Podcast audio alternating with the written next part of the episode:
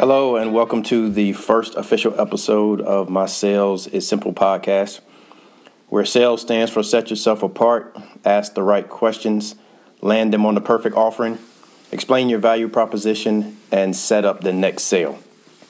Today I'm going to start with setting yourself apart. In my introductory episode, I told you that setting up the next sale is my favorite part of the sales is simple system. Now, many of you will probably want to get right to this step, but I assure you that the next sale starts with the first sale. And the first sale will seldom lead to the next sale if you don't set yourself apart. So, what makes you different? Let me tell you a little bit about where this inspiration came from. So, I was sitting down with a colleague a few weeks ago, and we were discussing some sales techniques, and the question was posed to me was how do you get to the next sale? So many times in sales, we're so focused on getting to the one that we don't think about getting past to the next one. So, the first thing that I want to address with that is to begin with the end in mind.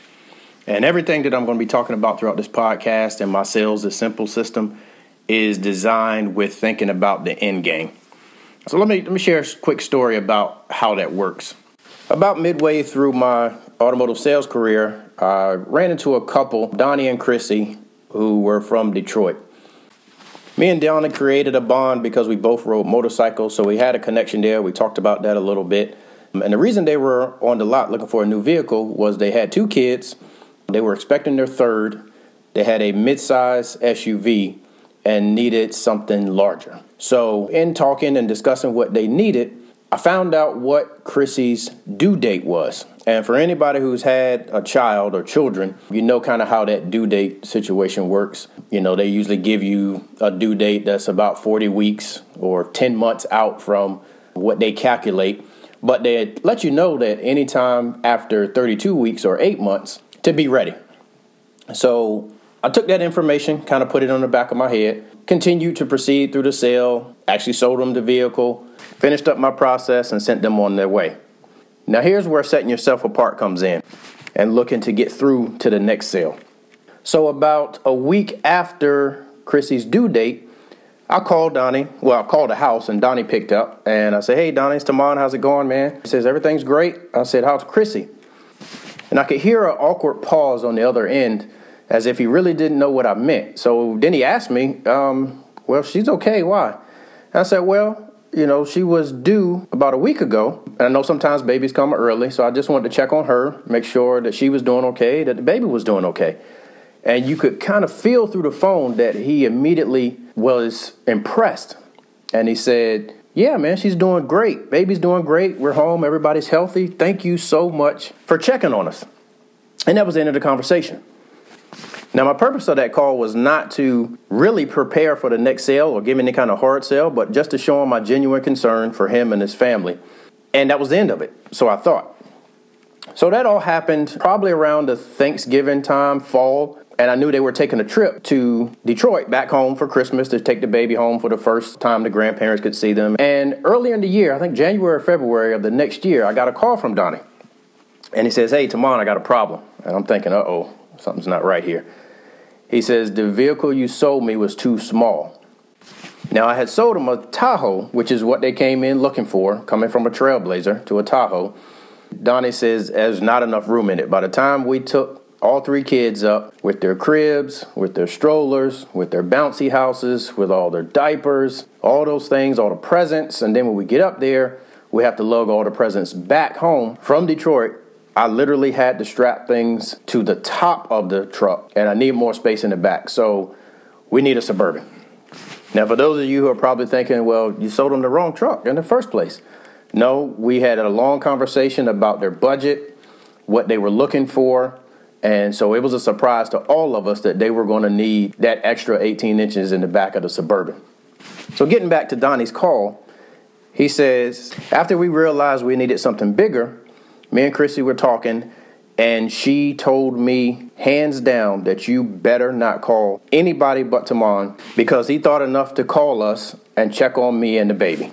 So that simple gesture set me apart and got me through to the next sale. Needless to say, they came in, got him out of the Tahoe, put him in Suburban, everything was fine. But the story doesn't end there. So a few years later, I relocated to another state. I had lost contact with Donnie and Chrissy because I usually keep my real good customers' numbers in my phone. And I think I got a new cell phone, didn't transfer the numbers over, whatever. For whatever reason, I lost their number. So I hadn't talked to them probably in two or three years. And one day I get a call from the general manager of the store that I was working at. And he says, Hey, Tamon, I, got, I need your help. I say, Hey, man, what's going on? He says, I have a guy here who needs some service work done on his Suburban, and he will not let me or anybody touch it without talking to you first. So he puts me on the phone with Donnie. We catch up on some pleasantries, find out how everybody's doing, and I proceed to let him know that it was okay to speak with anybody up there and that the general manager up there had trained me and taught me everything I know. So whatever he recommends, I fully endorse.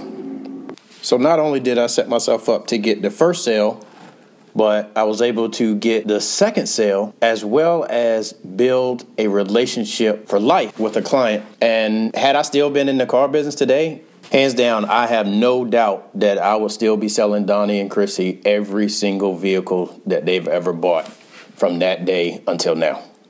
So as you can see, I didn't do anything that impressive. I just cared. All right. I did something that we all should do with our customers, with our client, with our family, with our friends, is to care enough to figure out what's going on in their lives.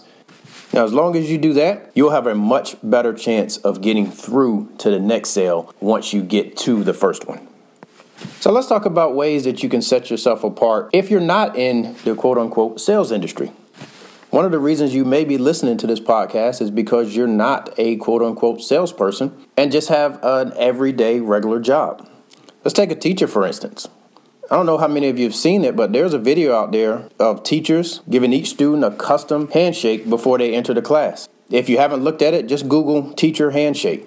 That is a way for those teachers to set themselves apart. They know they have to sell the students on listening to them, on grasping the information, on trusting them. And they figured out a way to set themselves apart by taking the time to give individual attention to each and every student that walks into their classroom. Adults are no different. As a team leader or manager or an executive or supervisor or whatever kind of role you have at your job, there is also an opportunity for you to set yourself apart. One of the things that I would often do to set myself apart, and show some individual attention to each one of my teammates, was to give unique nicknames. So everybody on the team would have a nickname that I personally gave them. They knew that I would be giving them one, and they knew it would be a nickname that represented them in some form or fashion, whether it had a little bit of humor to it or some seriousness. But what it did was set myself apart. First of all, if I called them, if they were on the other side of the store or whatever the case was, if we were out in public, if I called them, they knew it was me because I was the only one who had given them that nickname. Or if anybody else had mentioned that nickname, it originated from me, so they immediately associated whoever was calling them with me. This simple gesture made it so much easier to coach, to train, to develop, and even discipline if necessary. Speaking of discipline, parents, you're salespeople too. Now, don't get me wrong, I'm not saying you have to set yourself apart by being your kid's best friend. But maybe it's something just as simple as creating a unique handshake for each one of your kids. Or maybe you allocate a certain time each day or each week just for the two of you to sit down and do something that they enjoy. Either way, just keep in mind that this is their first experience, so whatever you do is going to be unique to them and it'll set you apart, good or bad. So, whether you're in an actual sales profession or not, there are a few simple things you can do to immediately work on setting yourself apart. The first thing you can do is just smile. All right, we've all heard that smiling is contagious, and it really is hard for somebody who comes in to greet you or talk to you that has their guard up for them not to at least bring that down a little bit if you're smiling, genuinely smiling, and have an overall good attitude about the interaction that's about to occur. Give it a try today, and I promise you'll see different results. Keep working on it, interaction after interaction, hour after hour, day after day week after week, or however long it takes for it to become a habit. Because once you get that down, the rest gets a whole lot easier. My next piece of advice that's just as important as smiling is to have a lot of energy. Nobody wants to communicate or interact with somebody who's moping, who's down in the dumps, who has a frown on their face, who just pulls them down. So, the more energy you have, the more you can transfer that energy into whoever you're communicating with, which will give you a much better chance of getting to the result that both you and the other person desires. You may also try humor. Everybody likes to laugh, and if you can get the other individual to start laughing with you, you will have a much better chance of building a bond with them. Dave King had an interesting way of setting himself apart for people he had never met by referring to himself as the short guy with the beard. That way, when they came in looking for him, that's who they were looking for. They were trying to find whatever short guy they could find that had the beard. And another guy I used to work with by the name of Eric would tell people to ask for the guy with all the tattoos. Because names like Dave and Eric, they're a dime a dozen. And the customers may have met hundreds of Daves and Erics, but they've never met the short guy with the beard or the guy with all the tattoos. Maybe you have a radiant smile that everybody immediately notices the first time they come in contact with you. Or maybe you have some other unique characteristic that sets you apart. Whatever it is, capitalize on it to set yourself apart from the sea of people who are in the same space that you're in. At this point, I know you're excited to start putting some of these tips into practice, so I won't hold you any longer. We all know time is money, so I will let you get to it. Don't forget to subscribe to my podcast. That way, when I release these new nuggets, you won't miss any of them. And if you work with a team or have friends and family that do so, make sure to do them a favor and share this podcast with them as well. And lastly, as always, if you would do me a favor and leave a review with your comments and any questions, I would greatly appreciate it. And remember, the best way to get what you want is to focus on giving clients and customers what they want.